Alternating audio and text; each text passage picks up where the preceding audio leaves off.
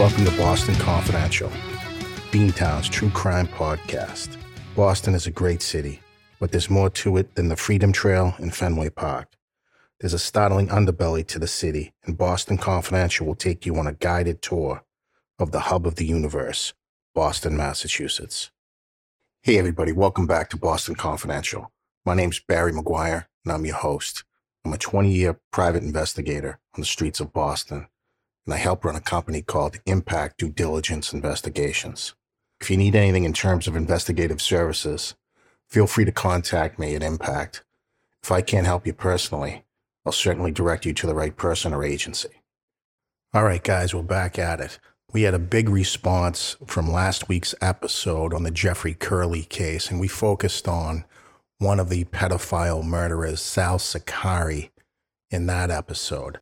I just wanted to let you know, again, this episode that you're going to hear today has a lot of graphic content, and it's about crimes against children, and it's sexual in nature. Again, it's very graphic, be advised. And I also wanted to apologize for the choppy nature of last week's podcast. I think I had mentioned I had to get up and leave it.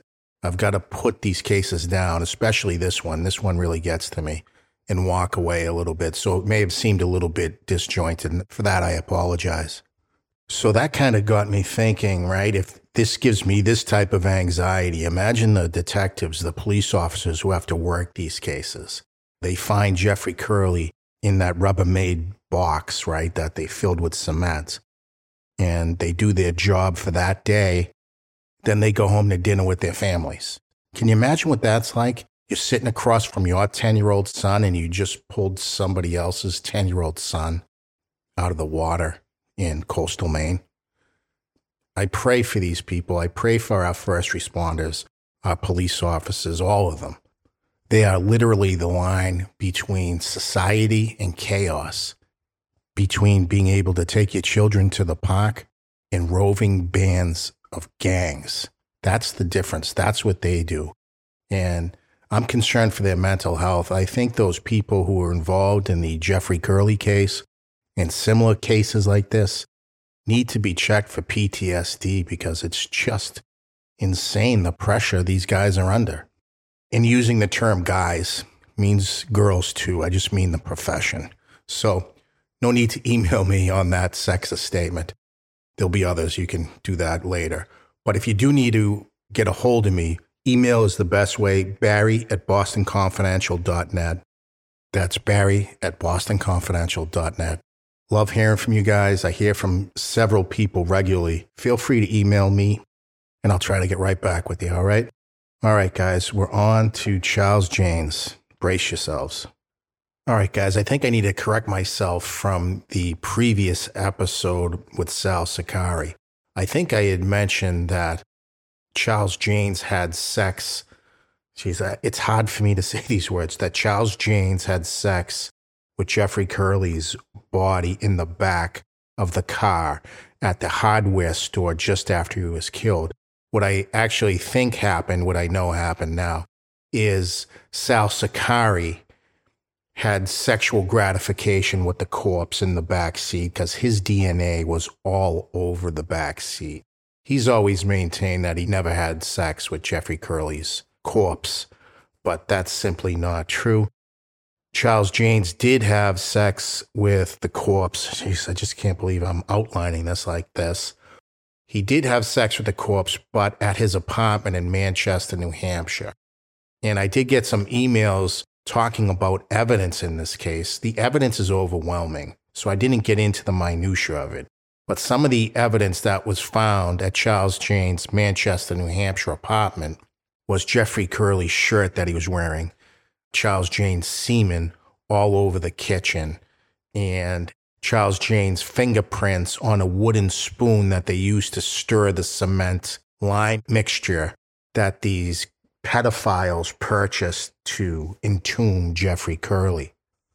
Also, the receipts used for the Rubbermaid bands, the lime, and these were bought at several different stores, and they found these in Sicari's car as they were questioning him about the homicide. And that was brilliant, because One detective passed the receipts on to the other detective who was in the interview room, and Sicari was kind of getting keyed up and he didn't want to speak anymore, and the cops just put it on him. Sal, do you want to tell us about the Rubbermaid bin you bought? And this was 97, so I don't know if there was video at the store, but that's when Sicari broke. And he confessed. He fully confessed in this case. That's the biggest evidence there is. There's a mountain of physical evidence against both of them.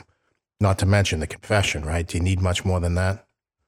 Sal Sicari attempted to have his confession stricken from the record, citing pressure from the police and all that. And that's actually good from my point of view, because when there's appeals, when there's hearings, there's a lot of evidence that I can obtain that isn't usually available to me. So a lot of this comes right from the court record, guys. This was an open and shut case. So we've covered the abduction and murder of Jeffrey Curley. I'm going to give you a brief overview of it right now, but it was covered in just the previous episode a little more in depth. But I will give you what I can now. It's just horrifying, guys. So brace yourselves. So it's October 1st, 1997. I believe it was a school day from Jeffrey, and he was at his grandmother's house, and that's where he came into contact with Sal Sicari. Sal Sicari lived in the neighborhood, and somehow Jeffrey caught his eye. I'm not going to leave that as a mystery. Sal Sicari is a pedophile, and he fancied this little boy. That's what happened here. I'm not going to dance around it anymore. But 3:15 rolls around. It was 3:15. He leaves his grandmother's house telling him that he's got something to do. You know, it's kind of funny. If this all didn't happen, a 10-year-old telling him he got something to do, right? Like he's got an appointment at his attorney's office, so he's going to go see his accountant. I bet the grandmother kind of chuckled, okay, Jeffrey, go take care of your business. But Jeffrey Curley leaves the house about 3:15. Shortly thereafter, he's picked up by Sal Sicari and Charles Jaynes, and I believe this was prearranged. Actually, I think Sal Sicari saw him that day in the neighborhood and called Charles Jaynes, and today was going to be the day. Sal Sicari likes to play off that Charles Jaynes was the driving force in this, and it may be true to some extent, but Sicari picked out Jeffrey Curley, and he set this plan in motion on this day. So they had been grooming Jeffrey Curley for quite some time. Jeffrey recently had his bike stolen. I don't know if these two doofuses had anything to do with it. But Charles Jaynes said, I'm going to get you a new bicycle. You deserve a new bicycle. And I'm going to give you $50. They're taking McDonald's. Jaynes has got this 1990s style Fleetwood Cadillac, big, impressive. And these two would treat Jeffrey Curley like one of the gang. At one point, it's stated that Jeffrey Curley said to these two guys on the day he was murdered by them that they were his best friends. Can you imagine that? All right, so they pick up Jeffrey, and it's not an abduction. They coerce him into the car. They don't really coerce him. He gets in of his own volition, but they've been plotting this for quite some time. They leave from East Cambridge and go to a gas station where Charles Jaynes soaks a rag with gas. And they go behind a supermarket or somewhere private. And this is just where it gets hairy. Charles Jaynes ends up jumping in back. And it's just harrowing at this point. So he murders Jeffrey by putting a gasoline-soaked rag over his mouth and using his obese 250-pound body to basically push the air out of Jeffrey. And they do that. He's unconscious. At a certain point, they go to several stores after this, right? They go to an NHD Hardware, a Home Depot, a Bradley's, and they buy tape. They buy a Rubbermaid bin. They buy lime, and it's all on Charles Jaynes' father's credit card. Yeah, these guys are geniuses. So what apparently happened in the back of the supermarket and where they killed Jeffrey was Sal Sicari at a certain point jumps in back and sexually molests the corpse to the point of ejaculation, because Sal Sicari's semen DNA was found all over the back seat. It's not believed that Charles Jaynes sexually molested the boy's corpse at this location, but after a while in the evening, about 10:30-ish or whatever p.m. So this was an all-day affair for these guys, and they go to work, believe it or not. So at about 10:30, they're up at Manchester, New Hampshire, where Charles Jaynes has some clandestine apartment or something. And at that point, Charles Jaynes has sex with the corpse that's been dead for several hours now. Man, it's just unbelievable. His DNA was found all over the kitchen floor. Jeffrey's jeans were found in the apartment. Fingerprints were found on a spoon that Charles Jaynes used to create the tomb in which Jeffrey was placed. That includes cement. That includes lime. They threw him in a 50-gallon Rubbermaid bin, and they taped that all up and all that. So I think this goes on into the early morning hours.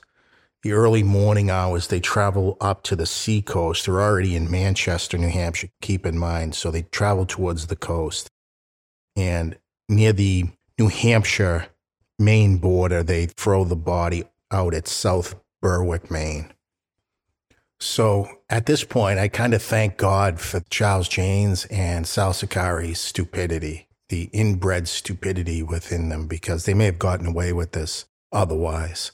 It's just a horrible plan. I really don't even know what it was. It seems to be just a frenzy of pedophilia in this case. There was no real attempt to get away. DNA is everywhere. They recovered the body several days later after a massive attempt. They got on to Sal Sicari right away after this because Sal Sicari is stupid, and he went up and interjected himself into the investigation. And believe me, cops like nothing better than that.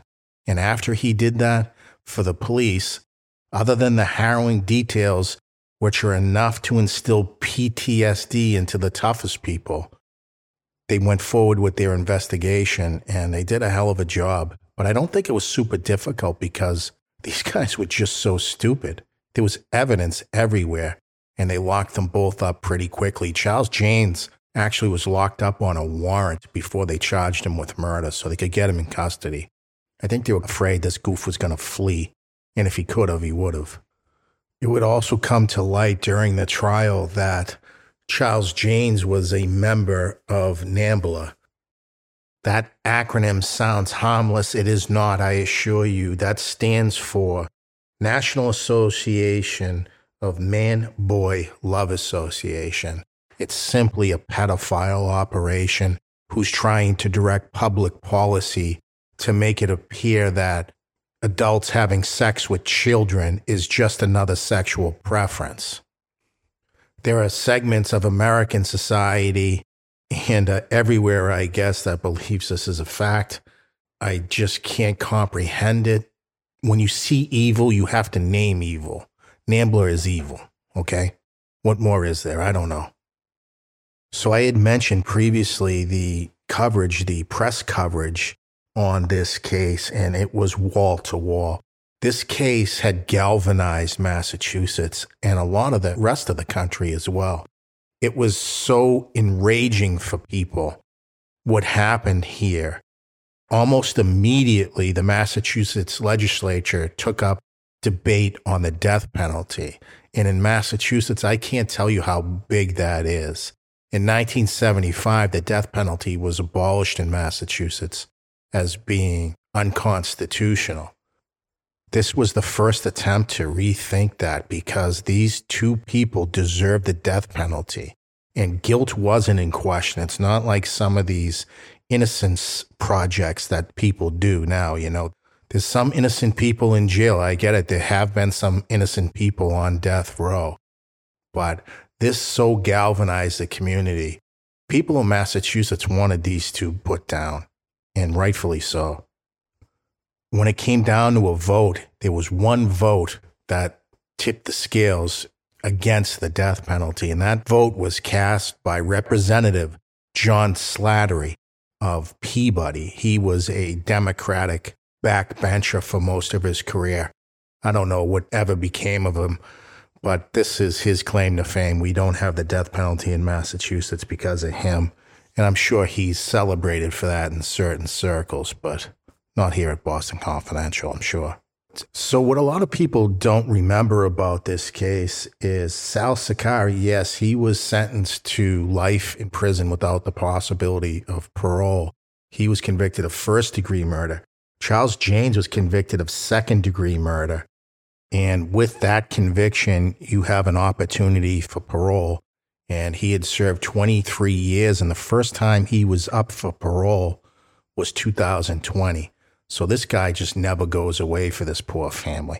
They've got to testify at every goddamn parole hearing from now until this guy dies at, what, 70, 80, right? He committed this crime when he was in his 20s. So this is going to be a lifelong thing with Robert Curley. He's going to have to testify at parole hearings in perpetuity for the guy who murdered his son. It's just crazy. It's not fair. But fairness in Massachusetts seems to be reserved for defendants rather than families of victims. And that's something that needs to change, guys. But the Curley family doesn't shy away from the parole hearing. They were at it in 2020. I think it's like every 5 or 6 years, so we won't have to see him again for a little while.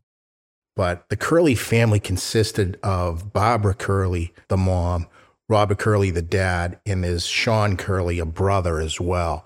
And Robert Curley, the dad, kind of takes the lead in this. He's been a staunch advocate for victims' rights and had argued all the way to the General Court of Massachusetts for the death penalty on these two guys. And naturally, it fell short, and I feel horrible for the Curley family on that. But this just destroyed these guys. I do believe Barbara and Robert were divorced by this time, but I'm not entirely sure. There's not a lot of information on the family dynamic, and that might be for a reason. So I'm not going to pry on it. The information that I did come up with, these were just blue-collar working people in East Cambridge trying to live their best life. And two maniacs stumbled upon their son and savaged him. And they deserve the ultimate penalty, guys. Read the details of this case. Go to the items I posted in the first episode of the Jeffrey Curley case, and you'll see how evil these two people are. And it's an everyday evil.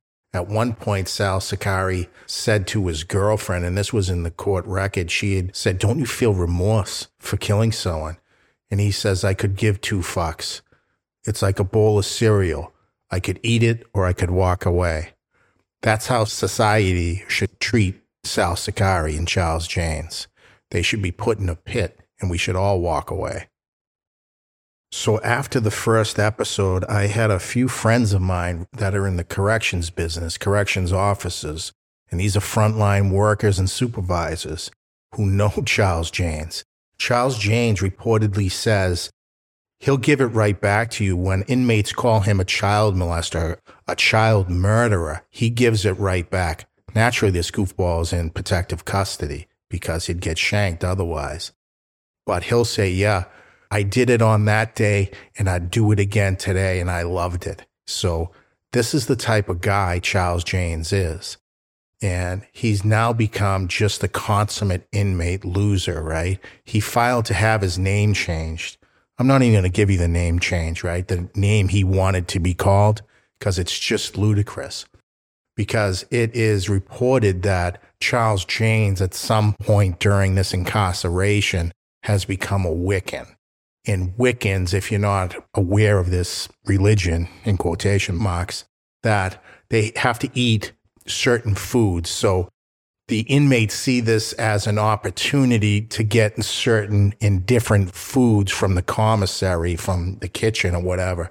It's just a con. It's just an inmate con. Everybody knows it. The judge denied his request to change his name to Joe Abracadabra because he said that he was trying to avoid the repercussions of the murder that he committed on Jeffrey Curley. For once in Massachusetts, a judge got it right. Also part of that Wiccan scam is when you apply to have your name changed, right? There's typically several court appearances, which the jail or prison has to bring you to. So that's like a day at the park for these guys, right? Hey, guys, we're going on a field trip. We're going into court. So you go to court. Maybe now you get a submarine sandwich from the place across the street from the courthouse, and you don't have to eat that slop that is so deservingly fed to you each day. So my research on Charles Jaynes in prison has alerted me to the fact that he has 40 disciplinary items in his file. Now, these items range from the everyday disrespect of corrections officers to, you know, everything you can imagine what inmates do to each other and for each other, I guess. Charles Jaynes is serving his sentence at a medium security facility. And if you want to know how bad they have it, I know I've said this before, but Google two terms, Howie Carr and Lifers Club, and Howie's column.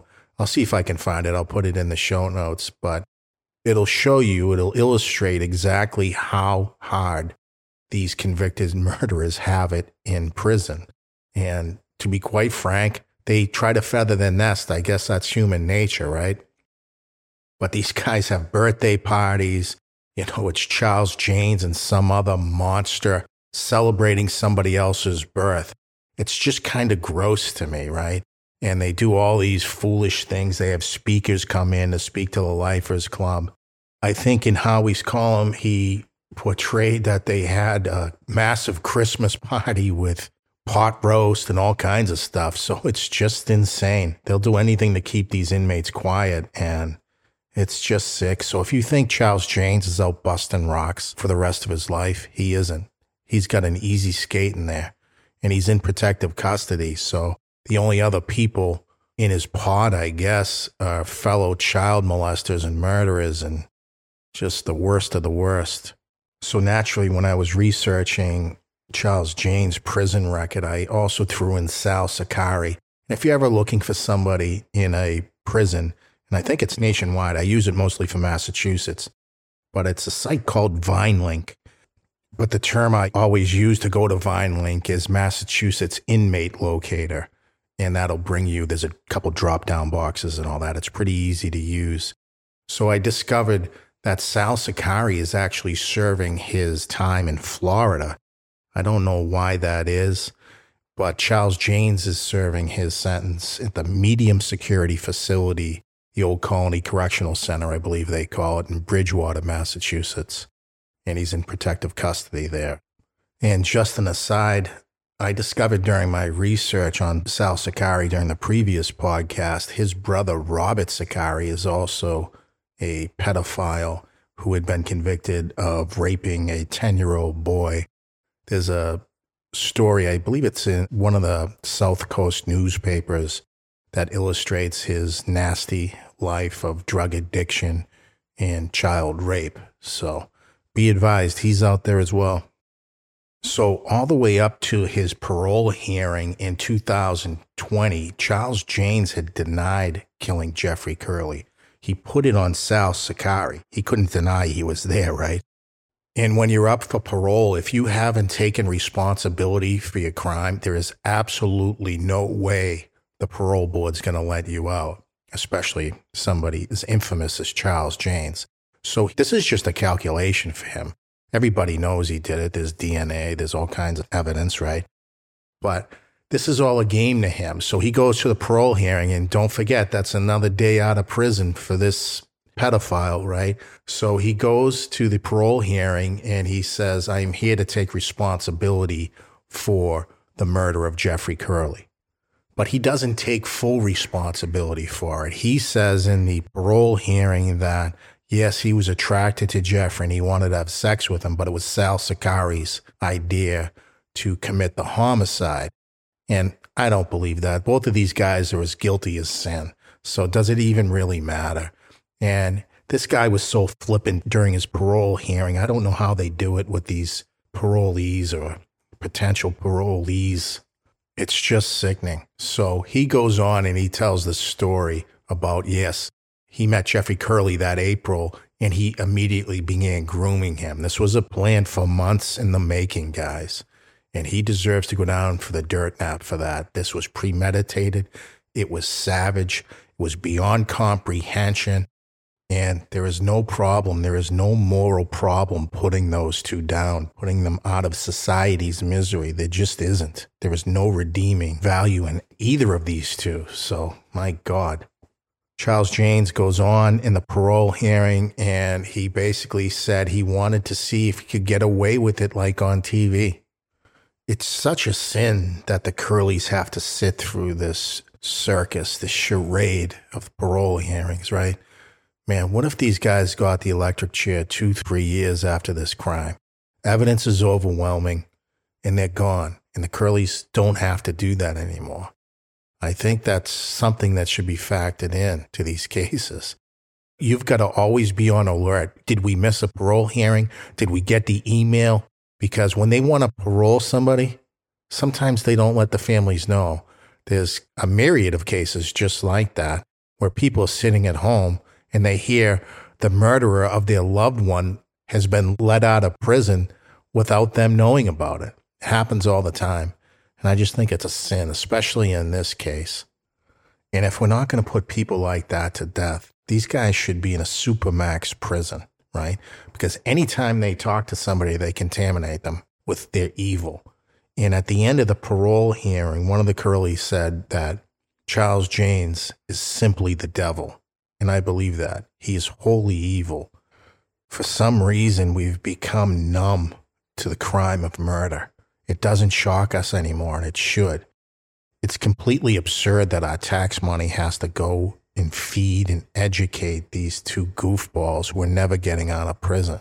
They should be under the prison if we're not going to put them in a grave.